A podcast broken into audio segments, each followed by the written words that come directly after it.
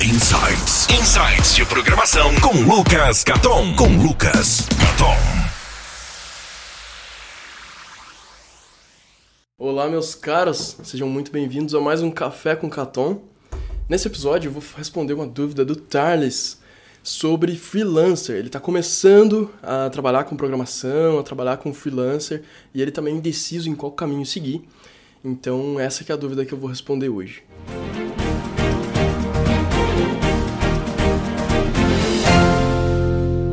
Meu nome é Lucas Caton e eu ajudo pessoas que nunca programaram na vida a começarem a programar e avançarem em suas carreiras.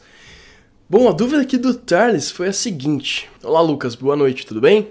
Bom, eu não me considero autodidata, mas eu gosto de estar em constante aprendizado, ainda mais sobre programação. Estudo Python e há um ano ainda sou fraquinho em vista de outros desenvolvedores que eu conheço. E recentemente eu tive uma sacada muito massa de um projeto mobile, muito, muito boa ideia. Só que eu preciso aprender Ionic, que eu me identifiquei bastante. Enfim, preciso também aprender sobre API, correto? Então acho melhor eu me concentrar primeiro em API ou na plataforma Ionic, ou as duas coisas em paralelo. Tarnes, que legal, cara. É, tanto Python quanto Ionic são ferramentas que, que eu gosto. Uh, apesar de que a Ionic eu ando evitando trabalhar com esse, esse tipo de ferramenta ultimamente, porque eu ando gostando muito de trabalhar com React para fazer aplicações nativas, né? Para quem não conhece React, é uma biblioteca do, do Facebook. React, né? Para você fazer as interfaces. E React Native é uma, é uma ferramenta que usa React por baixo dos panos para criar aplicações mobile, né? aplicações para iOS, para Android, nativamente. Ou seja, você escreve código JavaScript e ele compila aquilo lá para. Ele não compila, na verdade, né? ele interpreta, ele tem um. como se fosse um wrapper na hora de você converter para um aplicativo final, que ele usa o código JavaScript consegue entender aquilo de forma nativa. Então você não perde com performance e você consegue usar uma, uma linguagem muito uh, comum, que é o JavaScript, muito mais comum, muito mais pessoas conhecem. Então você não precisa usar Swift, Java, uh, Kotlin, enfim, você pode usar só JavaScript e você tem uma aplicação tão boa quanto uma aplicação nativa de fato, né? Bom, uma coisa para você ficar menos preocupado é que criar APIs não é uma coisa de outro mundo.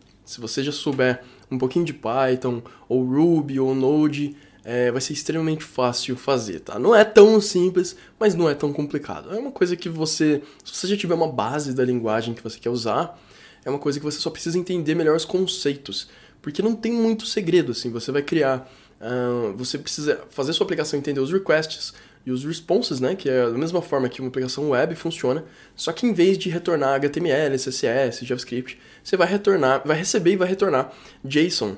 Uh, ou enfim, a sua API pode utilizar outra coisa, mas o mais comum é o formato JSON, tá? Então criar uma API não é uma coisa de outro mundo. Você pode ficar tranquilo em relação a isso. Se você vai precisar de uma API ou não, que foi, fez parte da sua pergunta, é, depende do tipo, do tipo de aplicação que você está criando. Se você está criando, por exemplo, uma aplicação, vou dar um exemplo aqui, uma calculadora.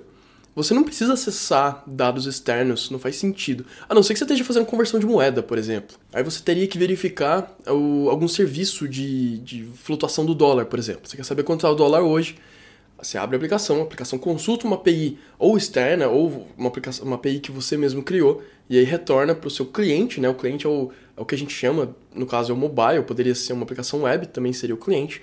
No caso da sua aplicação mobile, é, seria o cliente recebendo esses dados. Então, só para deixar mais claro, existem, assim, vamos, vamos resumir bastante aqui. Tem três cenários que eu estou explicando.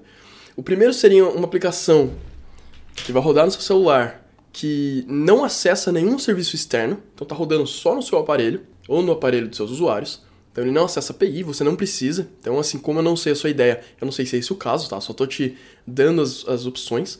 É, o segundo caso é quando você acessa uma API de terceiro. Então, por exemplo, você acessa a API do Google, do Facebook, do YouTube, do GitHub, ou da, mesmo da, das currencies, né? Das moedas que eu estava falando agora há pouco, enfim. Você acessa um serviço de terceiro e você consome aqueles dados, você envia, consome, enfim, você gerencia esses dados através da sua aplicação mobile. E o terceiro caso é quando você mesmo desenvolve a sua API. Então vamos supor, no caso do EasyBills, por exemplo, minha startup, é, eu estou desenvolvendo uma aplicação mobile e ele consome uma API que eu mesmo desenvolvo, eu mesmo mantenho, feita em Ruby, no caso, feito em Rails. E, enfim, eu mesmo mantenho os dois lados, tanto o servidor, a API, desculpa, quanto aplicação mobile. Tá? Então são esses três cenários e aí vai depender muito do que você precisa. Agora, uh, o que você deve estudar primeiro, na verdade não importa tanto. Se você quiser brincar com uma API de terceiro, você pode, por exemplo, a API do GitHub é aberta, é pública. Então você pode desenvolver sua aplicação acessando a API do GitHub, que não tem problema. Você vai poder estudar, seja Ionic, seja com React Native, seja com qualquer outra ferramenta. Você vai conseguir acessar essa API e aprender como é que funciona, né? Como você vai utilizar React Native ou Ionic, você pode usar um fetch para ele buscar as informações é, que é bem, bem tranquilo de, de utilizar. E aí, utilizando uma API de terceiro, você consegue entender estudar e se preparar como que isso funciona, né? Você pode aprender do lado do cliente. Se você, por outro lado, precisar de uma API sua, você pode começar pelo lado da API também. Você mesmo desenvolve e aí quando você chegar na parte de desenvolver o app para mobile, você consome a sua própria API. Então, assim, não tem uma resposta certa. É mais do que... É, eu, eu diria, estuda o que você está mais afim, o que você está mais interessado primeiro porque não faz muita diferença, na verdade. Então, para finalizar, uma dica extra aqui, para você testar a sua aplicação em diversos dispositivos, diversos tamanhos de tela, diversos uh, aparelhos, versões diferentes de Android, de iPhone, eu fiz um vídeo bem curtinho mostrando como que você pode testar o seu site ou o seu app em diferentes tamanhos de tela, diferentes dispositivos. Eu estou deixando um link ou aqui no card ou aqui embaixo na descrição. Eu acho que pode ser útil aí para você. Então dá uma conferida lá também, tá joia? Então esse foi o Café com Catom de hoje. Espero que vocês tenham gostado do episódio. Me conta aqui nos comentários o que, vocês acham, se vocês desenvolvem API, se vocês estão fazendo algum projeto legal, coloca nos comentários aí pra gente trocar uma ideia, tá joia? Um grande abraço, eu vou ficando por aqui e a gente se vê na próxima vez. Tchau!